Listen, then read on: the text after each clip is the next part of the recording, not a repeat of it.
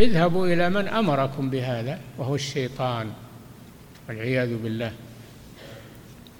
فهذا مآل المشركين يوم القيامة. هذا مآل المشركين يوم القيامة.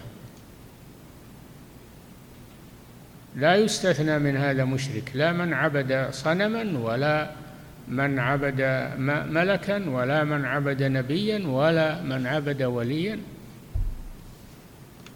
لا يستثنى أحد من ذلك. كلهم يوم القيامة يتبرؤون ممن عبدهم حتى الشيطان الذي قادهم يتبرأ منهم. وقال الشيطان لما قضي الأمر إن الله وعدكم وعد الحق ووعدتكم فأخلفتكم وما كان لي عليكم من سلطان إلا أن دعوتكم فاستجبتم لي. فلا تلوموني ولوموا أنفسكم. ما أنا بمصرخكم وما أنتم بمصرخي أنا لا أستطيع أن أنقذكم مما أنتم فيه وأنتم لا تستطيعون أن تنقذوني مما أنا فيه. إني كفرت بما أشركتمون تبرأ منهم. فهذا مآلهم يوم القيامة. فكل عبادة لغير الله فهذا مآلها والعياذ بالله. هل يبقى بعد هذا عاقل يتعلق بغير الله لو أن هناك عقولا سليمة وفطرا مستقيمة؟ ولكن تطمس العقول والعياذ بالله تغير الفطر تنتكس. نعم. فيستمتع العابد بالمعبود في حصول غرضه ويستمتع المعبود بالعابد في تعظيمه له وإشراكه مع الله تعالى وذلك غاية رضا الشيطان. ولهذا قال تعالى ويوم يحشرهم جميعا يا معشر الجن قد استكثرتم من الإنس أي من إغوائهم وضلالهم وقال أولياؤهم من الإنس ربنا استمتع بعضنا ببعض وبلغنا أجلنا الذي أجلت لنا. قال النار مثواكم خالدين فيها. الآية. نعم. فهذه إشارة لطيفة إلى السر الذي لأجله كان الشرك أكبر الكبائر عند الله تعالى وأنه لا يغفر بغير التوبة منه وأنه موجب للخلود في العذاب العظيم. فالشرك باطل. لأنه لم يبنى على برهان ولا على دليل إنما بني على شبهات وأكاذيب ودعايات تضمحل وتبطل. تضمحل وتبطل. خلاف التوحيد إفراد الله بالعبادة فإنه مبني على البراهين والآيات الكونية والآيات القرآنية. أو على براهين حجج. وأما الشرك فإنه مبني على أوهام. ليس لها أصل. مثل الذين اتخذوا من دون الله أولياء كمثل العنكبوت. اتخذت بيتا وإن أوهن البيوت لبيت العنكبوت. بيت العنكبوت ما ما يظلل من الشمس ولا يمنع من البرد.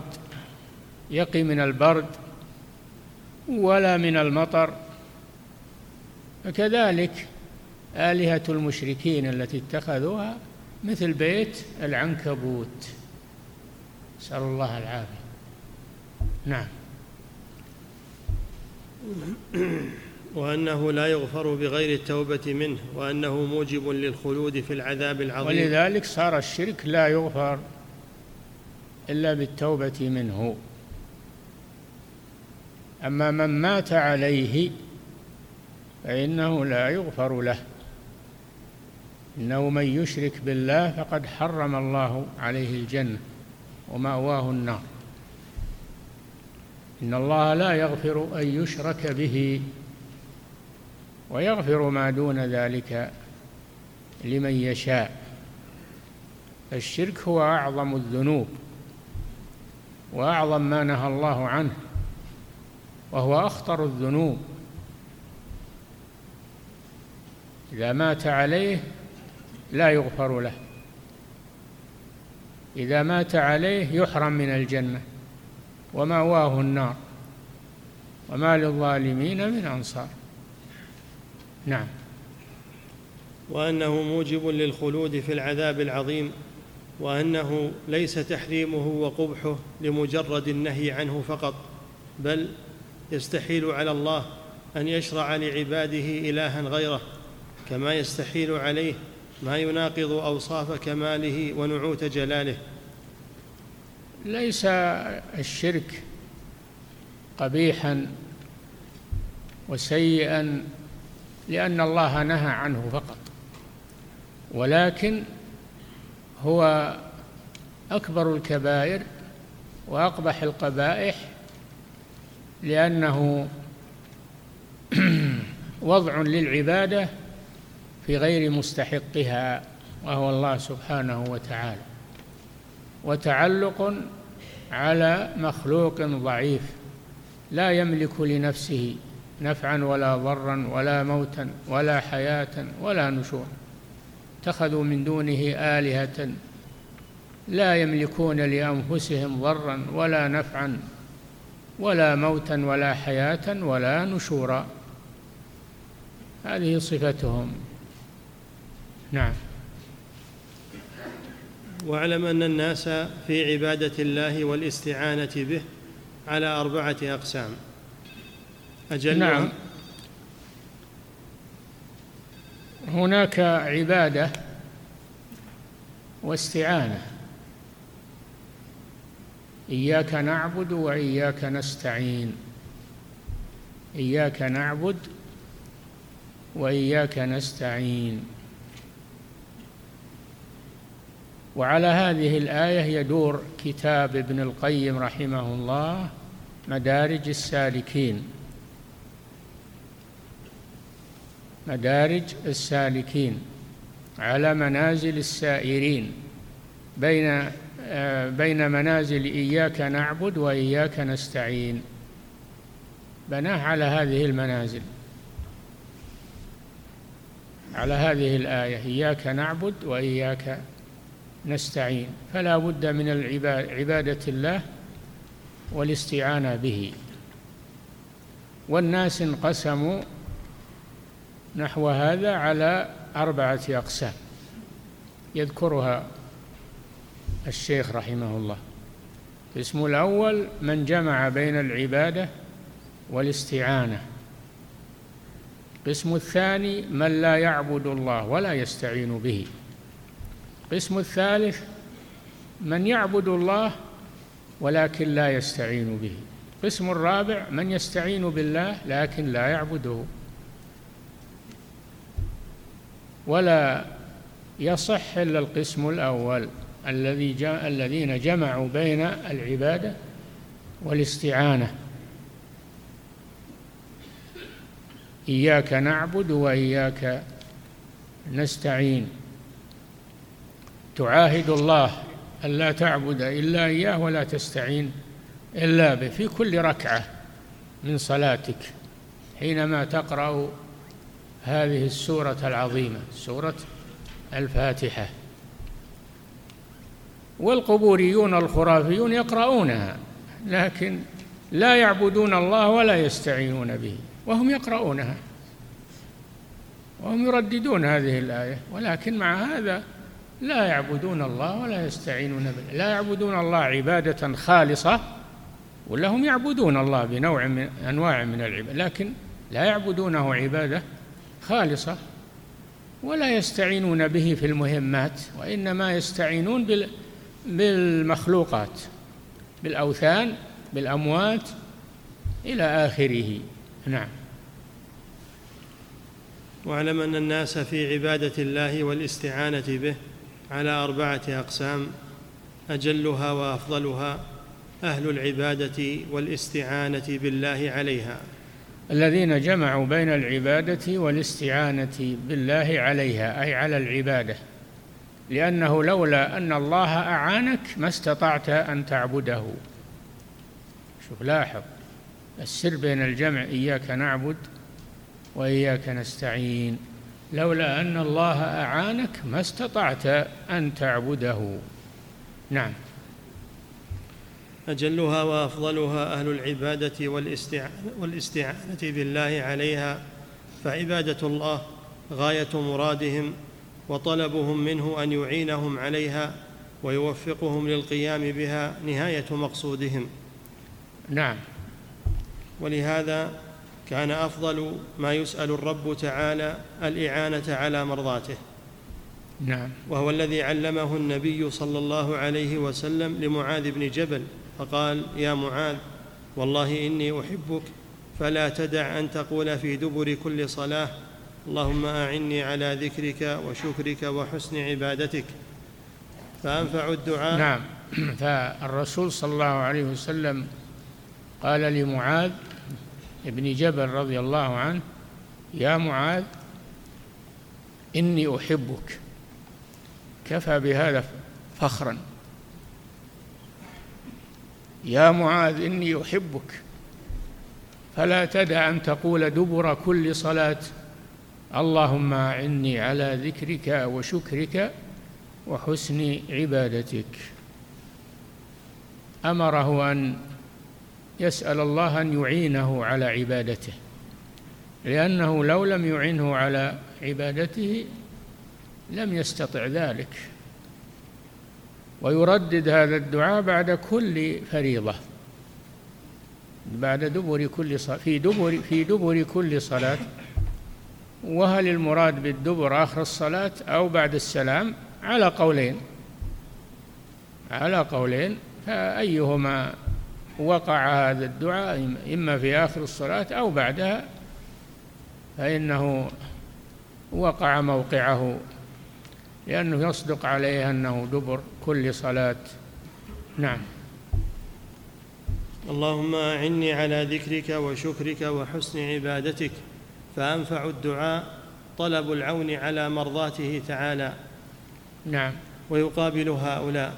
القسم الثاني. هذا القسم الأول وهم أسعد الخلق الذين جمعوا بين العبادة والاستعانة بالله عليها. نعم. والقسم الثاني الخاسر. نعم. ويقابلها ويقابل هؤلاء القسم الثاني المعرضون عن عبادته والاستعانة به. فلا يعبدونه ولا يستعينون به. عطلوا هذا نهائيا والعياذ بالله. نسوا الله. نسوا الله فنسيهم. نعم. المعرضون عن عبادته والاستعانة به فلا عبادة لهم ولا استعانة بل إن سأله تعالى أحدهم واستعان به فعلى حظوظه وشهواته. وإن استعان بالله واحد من هؤلاء إنما يستعين به على حظوظه في الدنيا وشهواته في الدنيا. فمن الناس من يقول ربنا آتنا في الدنيا وما له في الآخرة من خلاق. ليس له هم إلا الدنيا. وإذا دعا الله فإنما يطلب منه ملاذ الدنيا شهواتها. ولا يطلب الآخرة ولا تخطر له على بال. نعم. فهذا لم هذا لم يعبد الله ولم يستعن به. الاستعانة المطلوبة التي هي الاستعانة على العبادة. الاستعانة على العبادة. أما الاستعانة على أمور الدنيا هذه ليست بشيء. نعم.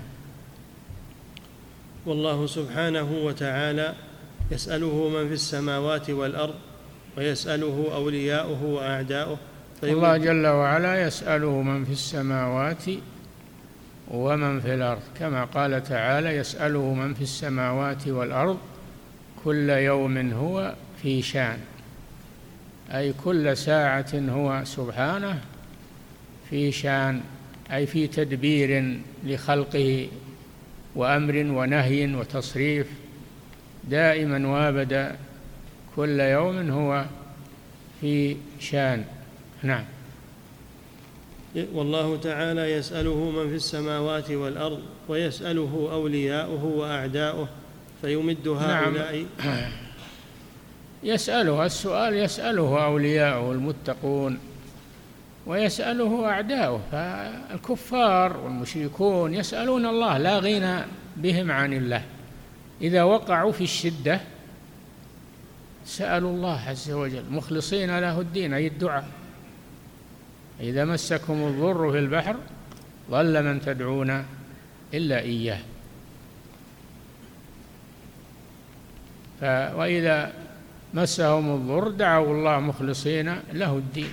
لئن أنجيتنا من هذا لنكونن من الشاكرين.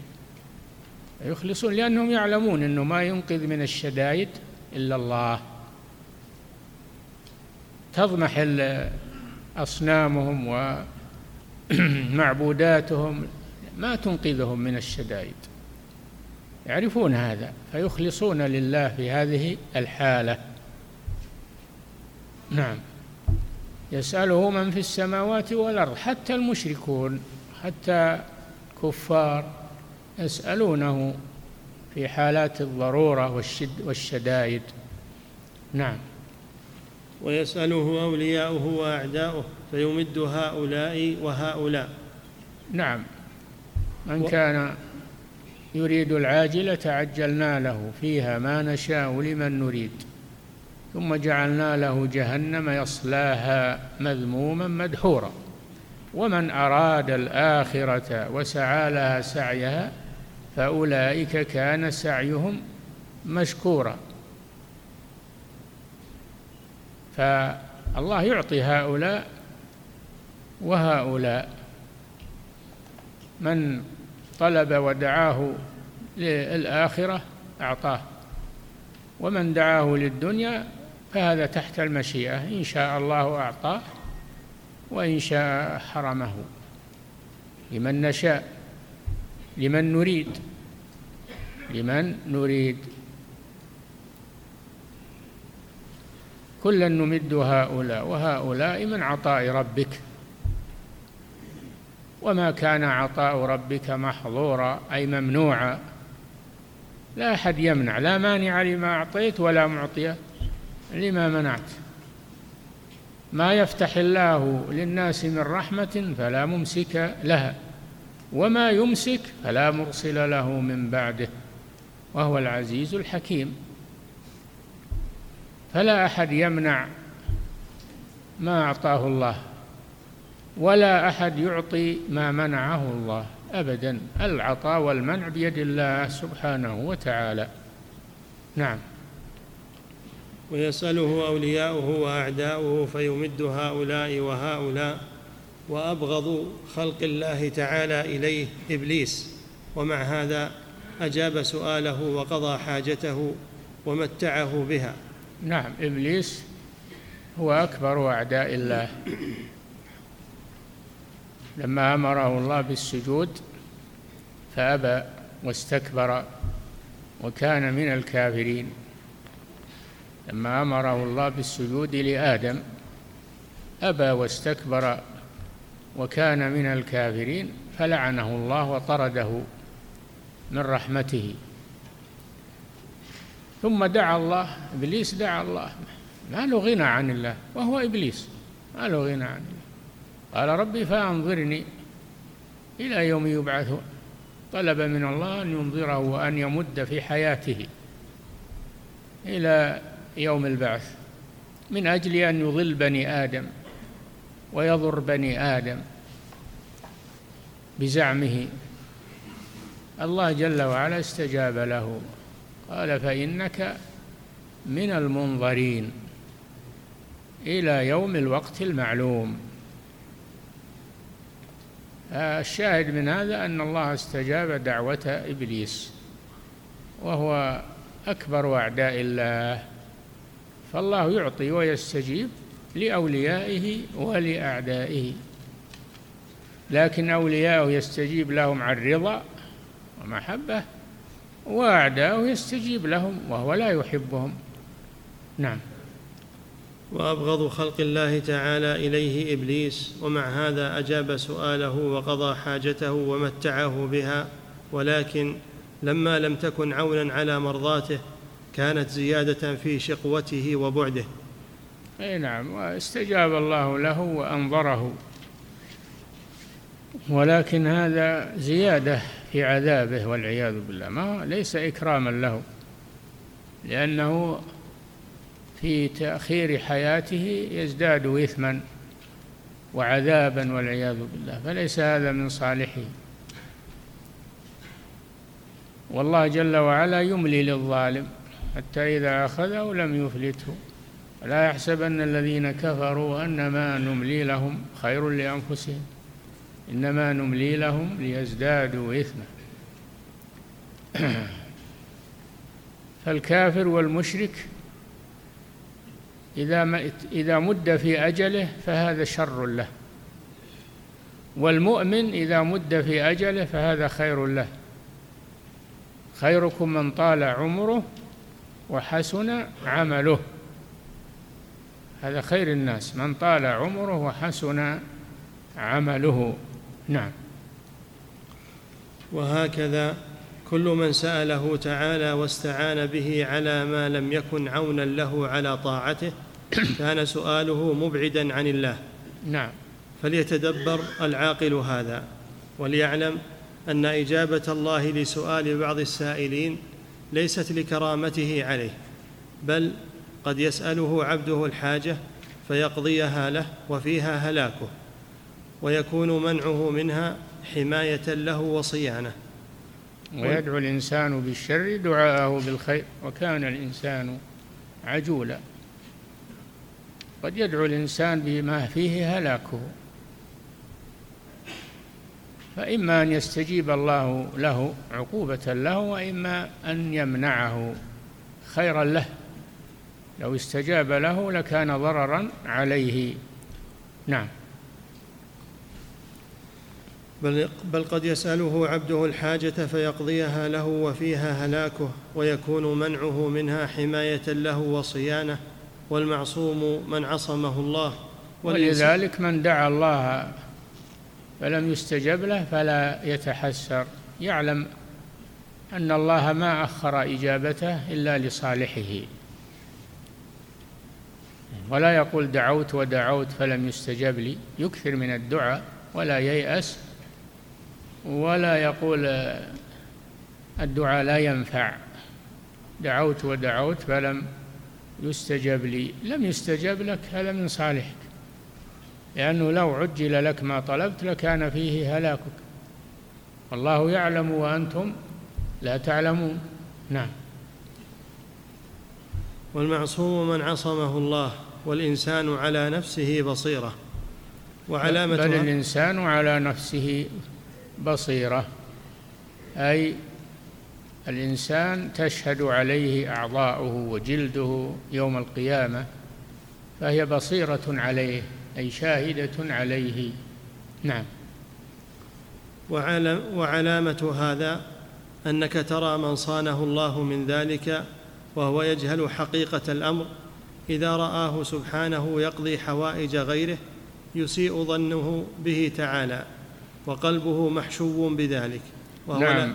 إذا دعا الله ولم يستجب له ورأى أن غيره يستجاب له ربما يقع في نفسه شيء من من الحرج وسوء الظن بالله عز وجل. ولا يعلم أنه ربما يكون في إجابة الدعاء ضرر على العبد وربما يكون في منع إجابة الدعاء خير للعبد. فيرضى عن الله سبحانه وتعالى. نعم. ولا ولا يجزع. نعم. وقلبه محشو بذلك وهو لا يشعر وأمارة ذلك وأمارة ذلك حمله على الأقدار وعتابه في الباطن لها. نعم. إذا ما حصل له شيء يسب القدر ويسب ولا يعلم أن هذا من الله جل وعلا. ما هو من الأقدار ولا من الأسباب. نعم.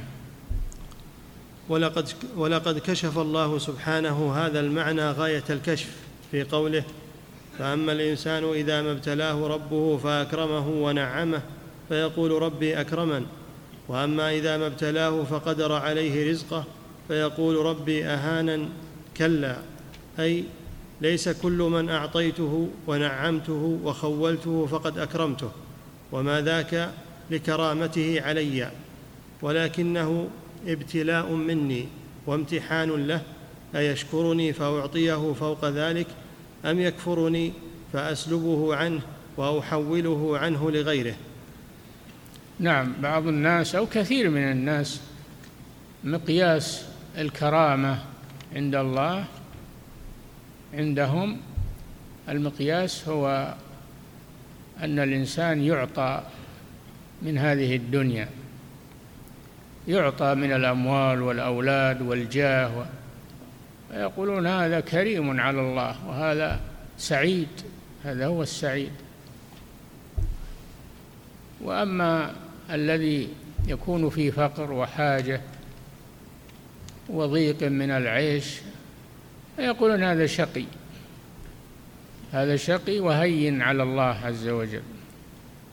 ولا يعلمون أن الأمر بالعكس أن الله يعطي الدنيا من يحب ومن لا يحب.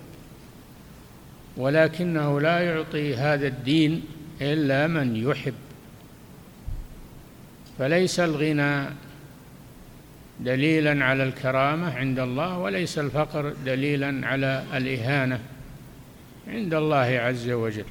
ولذلك الله جل وعلا يزوي الدنيا عن أوليائه. ويحميهم منها كما يحمي الطبيب مريضه عن الطعام والشراب إذا كان يضره. لذلك مصلحته. وهذا رسول الله صلى الله عليه وسلم. أفضل الرسل أكمل الخلق. أفضل الخلق كان يربط الحجر على بطنه من الجوع. وكان يجوع يوما ويشبع يوما. وهو أكرم الخلق على الله. وهناك من الكفار والمشركين من يتنعم في هذه الدنيا وهو أشقى الخلق عند الله عز وجل. الدنيا ما هي مقياس ابدا. المقياس هو الدين. هذا هو المقياس. لكن كثير من الناس تتعلق قلوبهم بالدنيا. تتعلق قلوبهم في الدنيا ولا تتعلق بالدين والآخرة. نعم. عندهم أن مقياس السعادة هو في الثروة والغنى والترف ومقياس البوس والشقاوة بالفقر والحاجة. نعم. كلا أي ليس كل من أعطيته ونعمته وخولته فقد أكرمته. وما ذاك لكرامته علي ولكنه ابتلاء مني وامتحان له. أيشكرني فأعطيه فوق ذلك أم يكفرني فأسلبه عنه؟ فأما الإنسان الإنسان يعني جنس الإنسان. أما الإنسان إذا ما ابتلاه أي اختبره ربه فأكرمه هذا ابتلاء هذا ابتلاء. فأكرمه ونعمه فيقول ربي أكرمه يظن أن هذا اللي أعطاه الله أنه لكرامته على الله.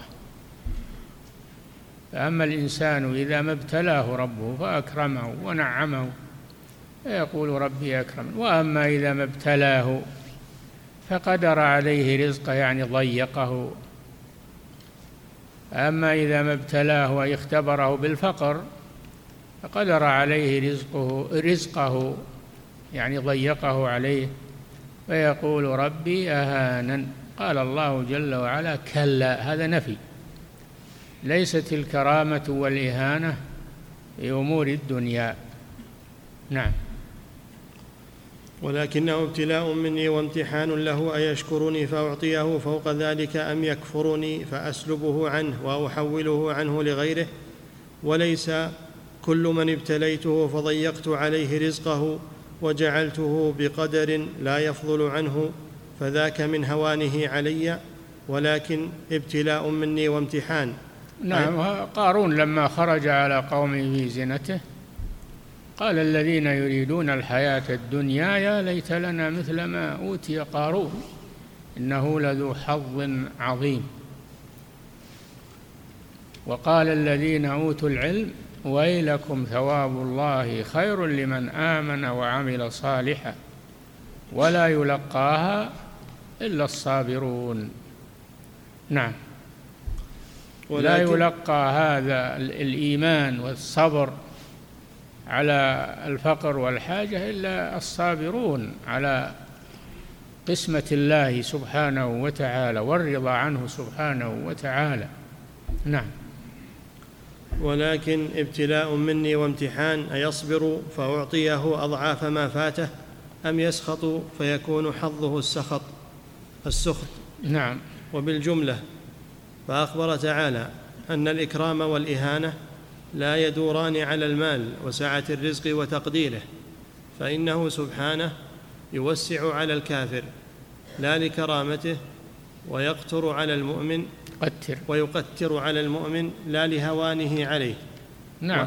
ولهذا في الحديث في الحديث في الحديث عن الرسول صلى الله عليه وسلم لو كانت الدنيا تساوي عند الله جناح بعوضة ما سقى منها كافرا شربة ماء.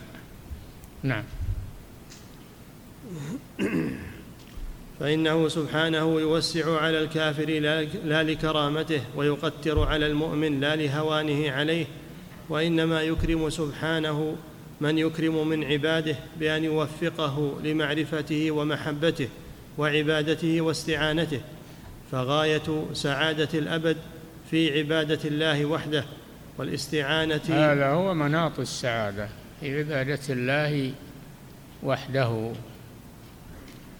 فأنت لا تنظر إلى كون لا تنظر إلى كون الإنسان غني أو فقير. انظر إلى حاله في العبادة. هذا هو المقياس.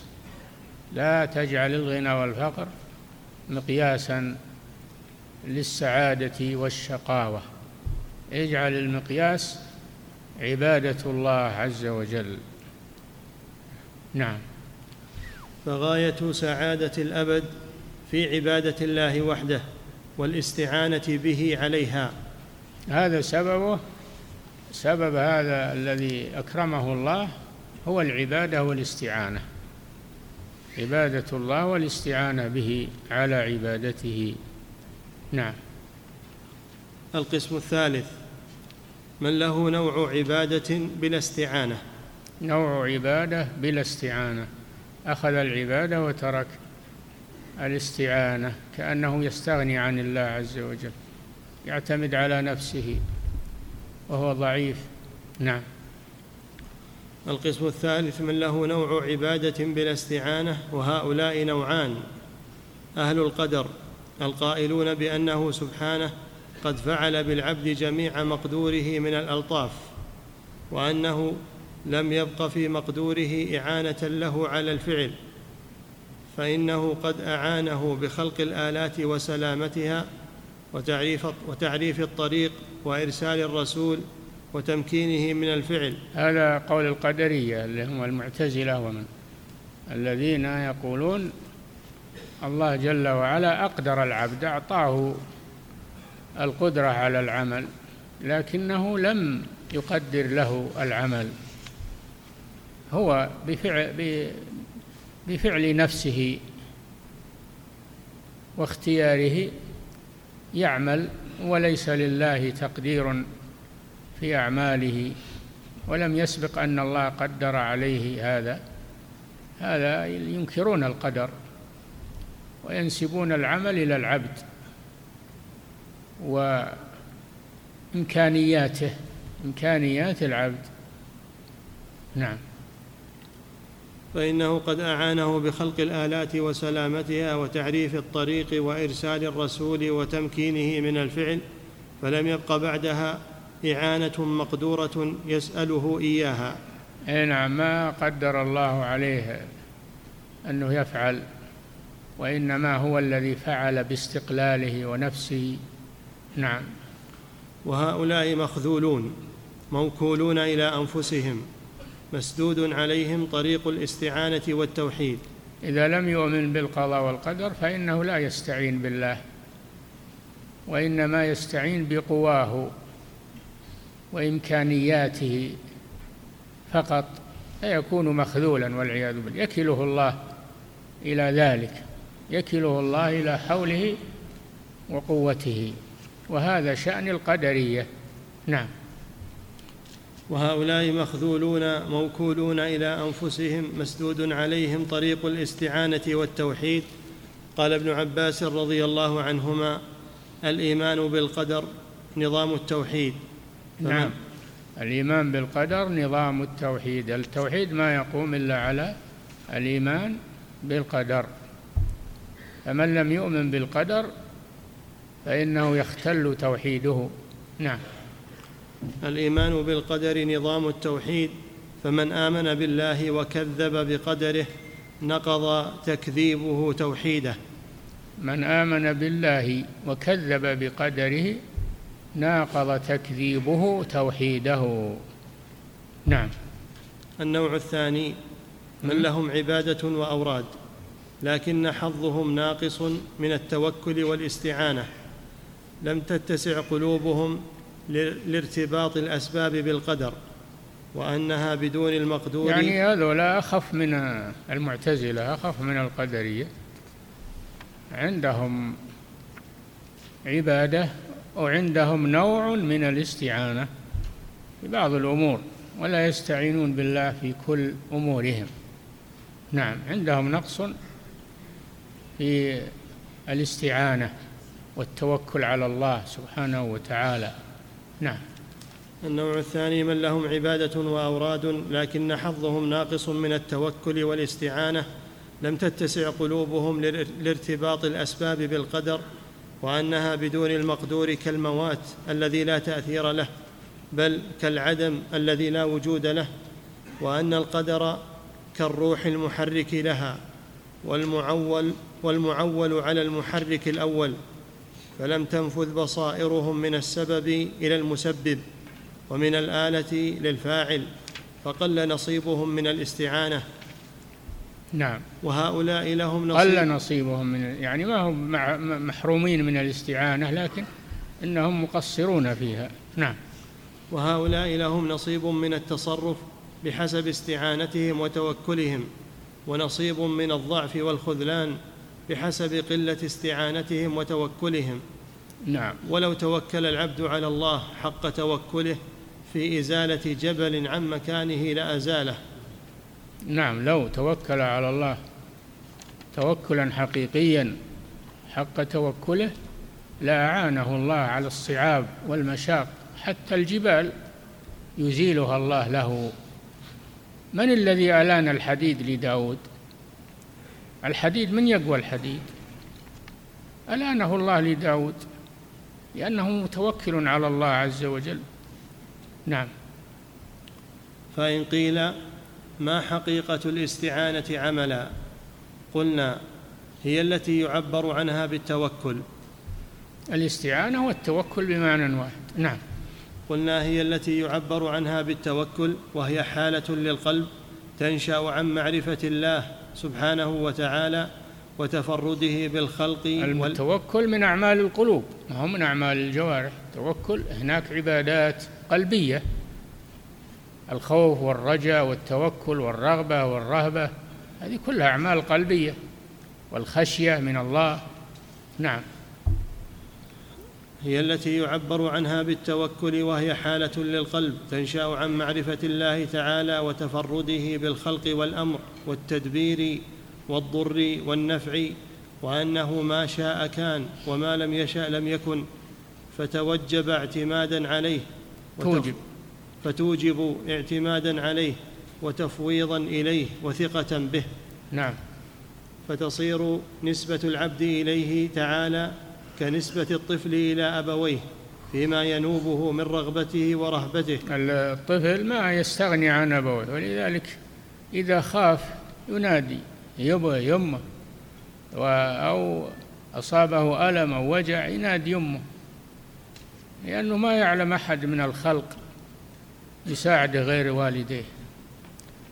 فالمؤمن يكون يكون تعلقه بالله عند الشدائد أشد من تعلق الطفل بوالديه. اذكروا الله كذكركم آباءكم أو أشد ذكرا. نعم. فتصير نسبة العبد إليه تعالى كنسبة الطفل إلى أبويه فيما ينوبه من رغبته ورهبته فلو دهمه ما عسى أن يدهمه من الآفات لم يلتجئ إلى غيرهما. إلى غير والده. ولذلك تجده يلهج بأبيه وأمه عند الحاجة والشدائد. نعم. فإن كان العبد مع هذا الاعتماد من أهل التقوى كانت له العاقبة الحميدة. ومن يتق الله يجعل له مخرجا ويرزقه من حيث لا يحتسب. ومن يتوكل على الله فهو حسبه أي كافيه. نعم. القسم الرابع. وهو الأخير. نعم. من له استعانة بلا عبادة. وتلك القسم الرابع من أخذ الاستعانة وترك العبادة. نعم. وتلك حالة من شهد تفرد الله بالضر والنفع ولم يدر ما يحبه ويرضاه فتوكل عليه في حظوظه فأسعفه بها. وهذا لا عاقبة له سواء كانت اموالا أو رياسات أو جاها عند الخلق. أو نحو ذلك فذلك حظه من دنياه وآخرته. يعني لا يرغب إلى الله إلا في أمور الدنيا. يسأل الله الدنيا فقط ولا يسأل الله أمور الآخرة. يهمل العبادة يهمل العبادة ويلجأ إلى الله في تحصيل دنيا فقط. نعم. فعنده استعانة بالله لكن ليس عنده عبادة. نعم. وهذه, وهذه حالة الذين يطلبون الدنيا وينسون الآخرة. نعم. واعلم أن العبد لا يكون متحققا بعبادة الله تعالى إلا بأصلين. يكفي نقف على هذا. واعلم. نعم.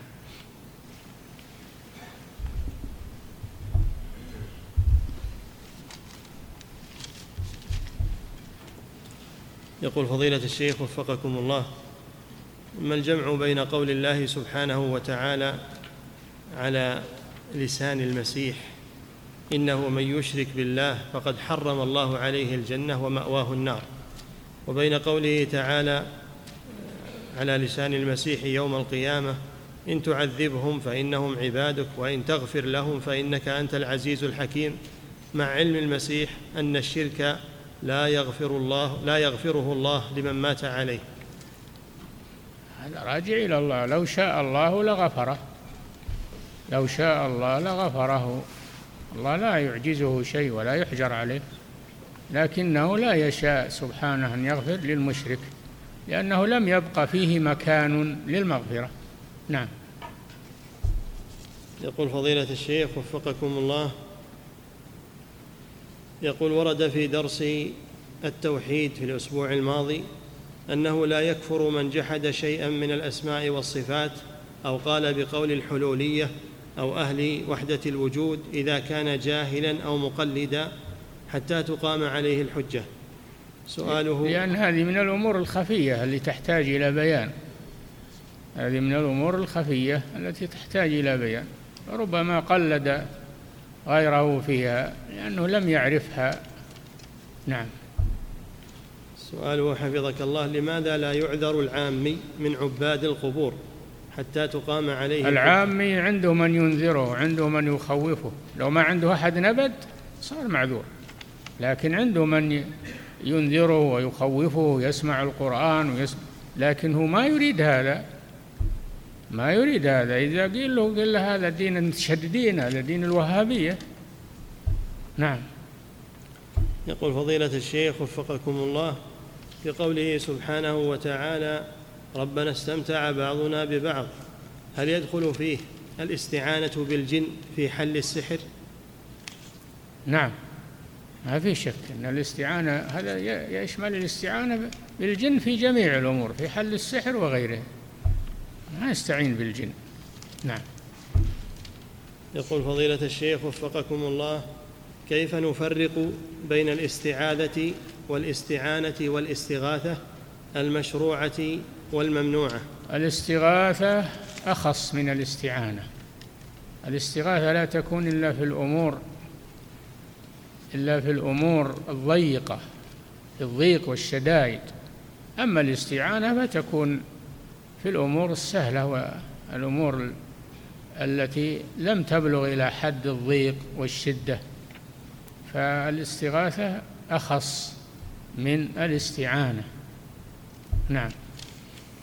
يقول فضيلة الشيخ وفقكم الله ما ضابط سؤال الله سبحانه وتعالى شيئا من أمور الدنيا؟ هل يجوز مثلا أن أقول ربي ارزقني مالا قدره كذا وكذا أو زوجة صفتها كذا وكذا؟ هل مثل هذا الدعاء جائز؟ لا مانع أنك تطلب من الله ما تحتاجه من أمور الدنيا لكن لا تقتصر على طلب الدنيا فقط.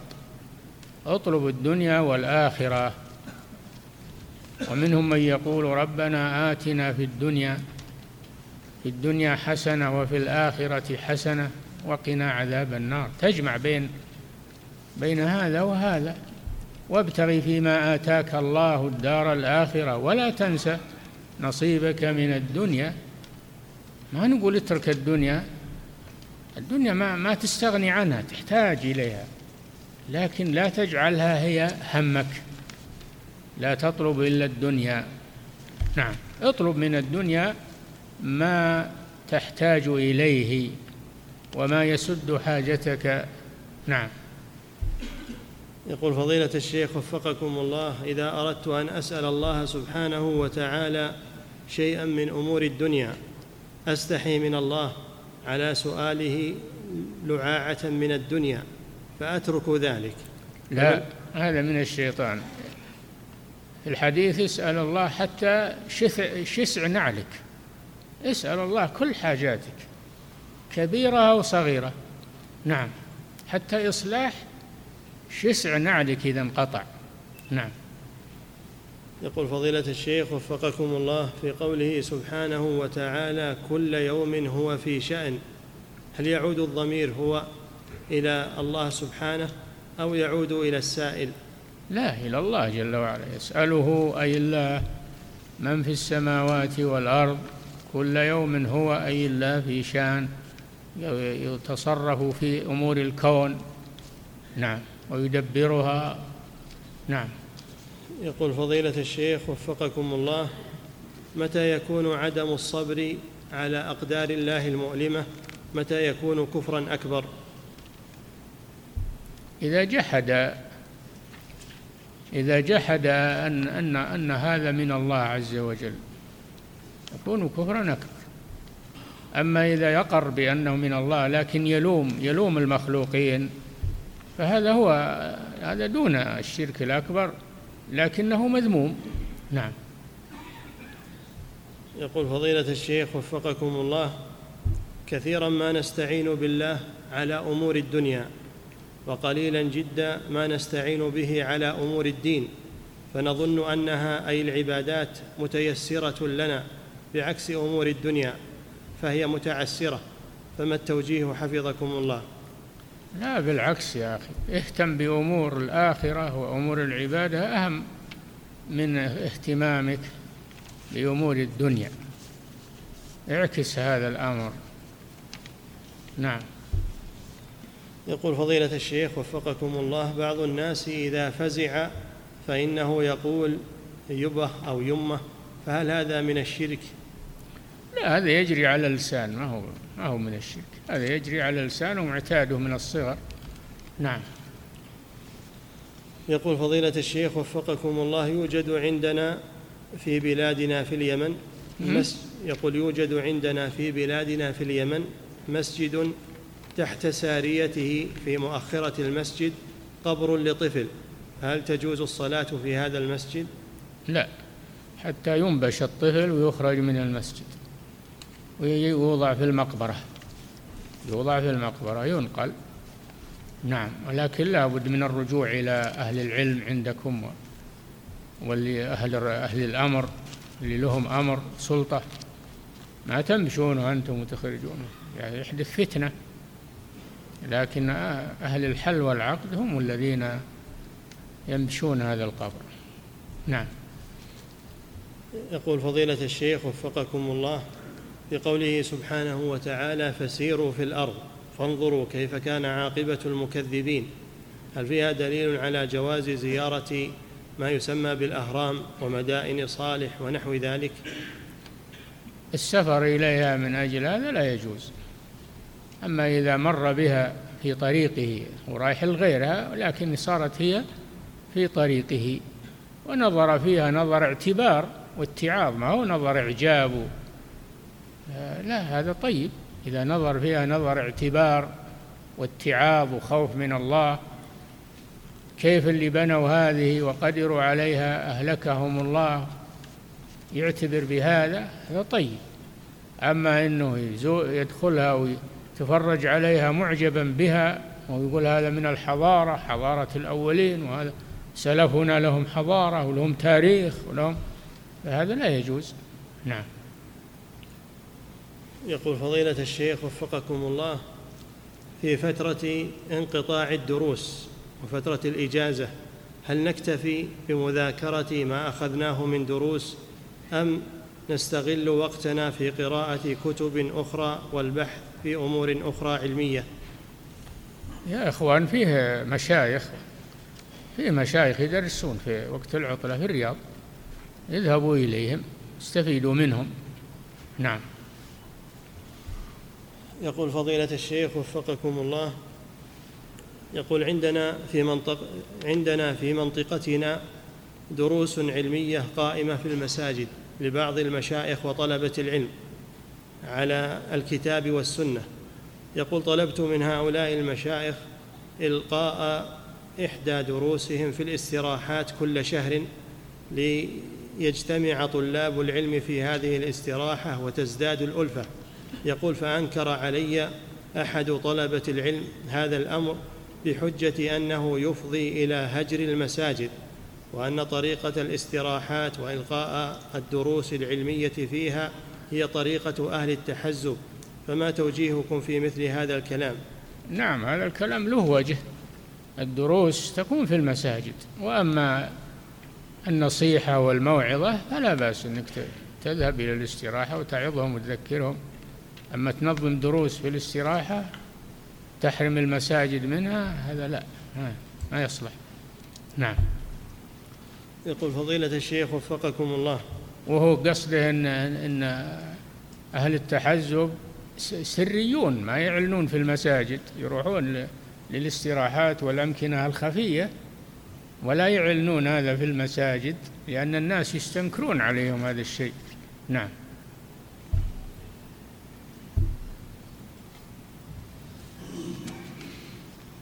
اللهم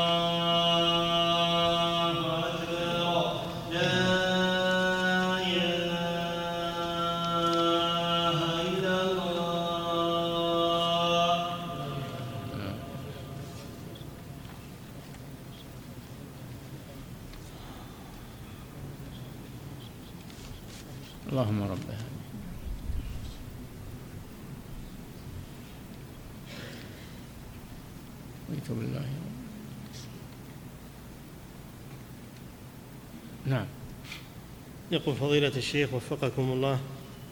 يقول هل من كلمة يا فضيلة الشيخ وفقكم الله حول ما يثار في هذه الأيام من بعض الشبهات والتلبيس على العامة في مسائل كالاختلاط ورضاع الكبير والرضاعة الكبير والصلاة في البيت دون المسجد وإباحة الغناء حيث يقوم هؤلاء بالعبث في ثوابت أمتنا. فما نصيحتكم لنا ولهم وفقكم الله؟ نصيحتنا لهم أننا نسأل الله أن يهديهم وأن يردهم إلى الصواب ومعرفة الحق والعمل به. ونصيحتنا لكم الا تستمعوا إلى أقوالهم أو تتأثروا بفتاواهم وأنتم تعلمون أنها خطأ. ارجعوا إلى فتاوى أهل العلم وأقوال أهل العلم المعتبرين ولا تغتروا بهذه الفتاوى. وانصحوا الناس أن لا يستمعوا إليها. هذا من النصيحة نعم. ومن له استطاعة أن يتصل بهم ويناصح ويناصحهم فهذا شيء طيب. نعم. يقول فضيلة الشيخ وفقكم الله هل من السنة أن يسجد المسلم بين يديه أي قريبتين من وجهه. ثم يقول هل من السنة أن يضع المسلم عند السجود يداه أو يديه قريبتين من وجهه ثم يجافي بينهما أو يسجد وهما بعيدتان عن الوجه؟ ذكر أهل العلم أن أنه يجعل يديه في السجود حذو منكبيه. يجعل يديه حذو منكبيه لا يجعلهما حذو وجهه نعم. يقول فضيلة الشيخ وفقكم الله أرجو توضيح حديث النبي صلى الله عليه وسلم وهو لا يجلد فوق عشرة أسواق إلا في حد من حدود الله حيث إن بعض التعزيرات قد تتجاوز هذا العدد فما وجه ذلك؟ هذا محل بحث عند أهل العلم. فمنهم من يقول التعزير لا يزيد عن خمسة أسواط عملا بها بظاهر هذا الحديث. ومنهم من يقول يجوز الزيادة في التعزير حسب المصلحة حسب الرادع ولو زاد على خمسة أسواط وإنما قوله صلى الله عليه وسلم في حد يعني في معصية. أما التأديب في غير معصية تأديب في بيان الأولى والأدب اللائق أو غير ذلك هذا يكون في حدود خمسة أسواط. وأما إذا كان الأمر معصية فيزاد على على الخمسة حتى يرتدع. نعم. يقول فضيلة الشيخ وفقكم الله من نسي وتره من الليل فقضاه في الضحى فهل يجهر بالقراءة؟ نعم صلاة الليل إذا قضيت في النهار فإنها يجهر فيها بالقراءة لأن النبي صلى الله عليه وسلم لما فاتته وهو أصحاب صلاة الفجر ولم يستيقظوا إلا بحر الشمس أمر المؤذن فأذن ثم أقام ثم أمر المؤذن فأذن ثم صلى ركعتي الفجر ثم أمر المؤذن فأقام فصلى بأصحابه وجهر بالقراءة. لأن القضاء يقولون القضاء يحكي الأداء. نعم.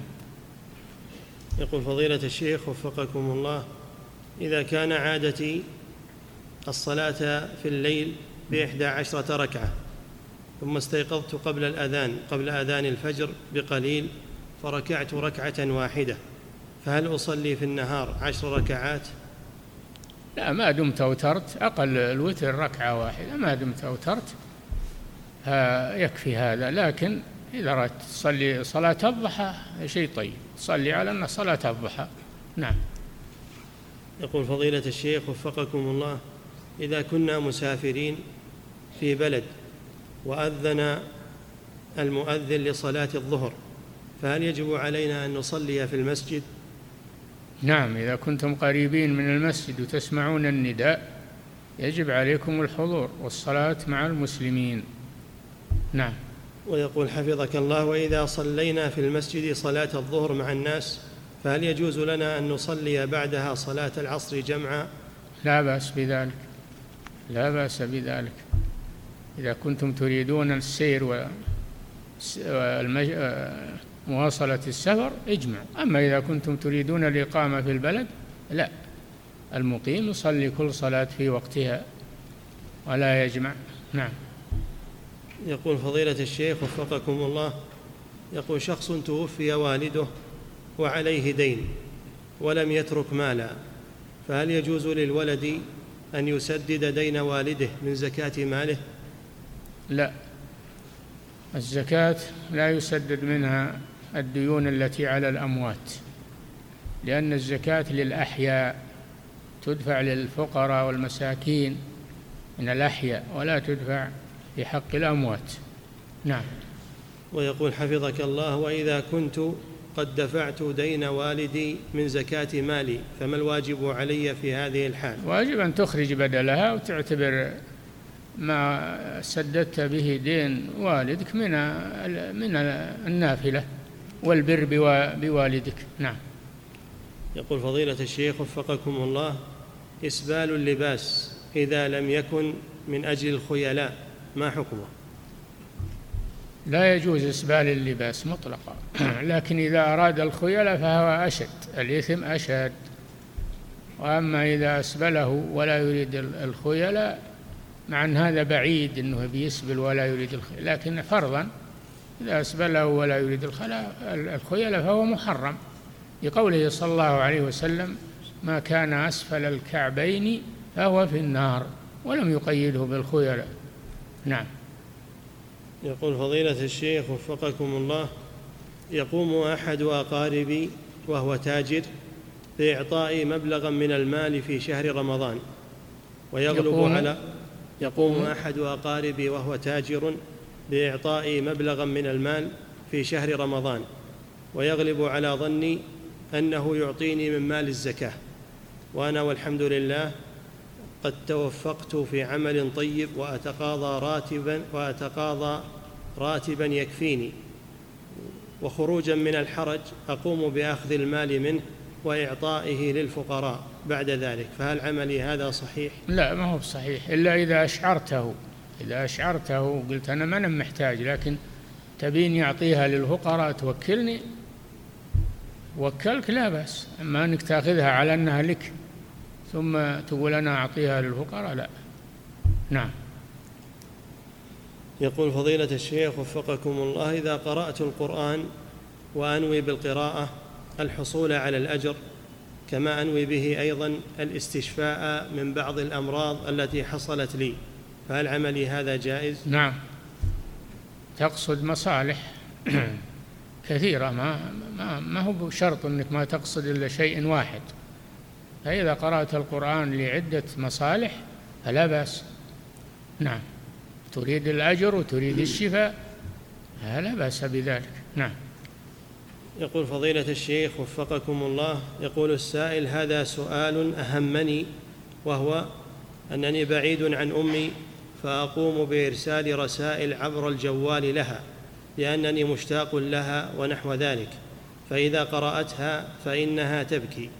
فهل أستمر بإرسال هذه الرسائل مع كونها تبكي من أجل ذلك أو أصلها بشيء آخر مع العلم بأنها تفرح برسائلي هذه؟ نعم. استمر على إرسال الرسائل في الجوال ولو كانت تبكي ما دامت مع البكاء تفرح بهذا آه، واصل هذا. نعم. يقول فضيلة الشيخ وفقكم الله يقول ما حكم المشاركة في بعض المسابقات التي تكون في بعض القنوات الفضائية حيث يعرضون مبالغ مالية كبيرة كجوائز وما عليك سوى أن ترسل رسالة نصية عدة مرات إليهم؟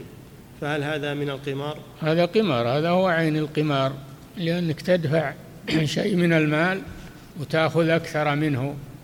قد تدفع خمسة ريالات ثم تأخذ مليون أو مليونين. هذا أكل المال بالباطل. هذا هو القمار. وهم كسبة يكسبون في هذا يأخذون منك أنت خمسة ومن الثاني من الألف كل واحد خمسة والناس بالآلاف. يجتمع عندهم أموال كثيرة يأخذون منها قليلا ويعطونه للفايز بزعمهم.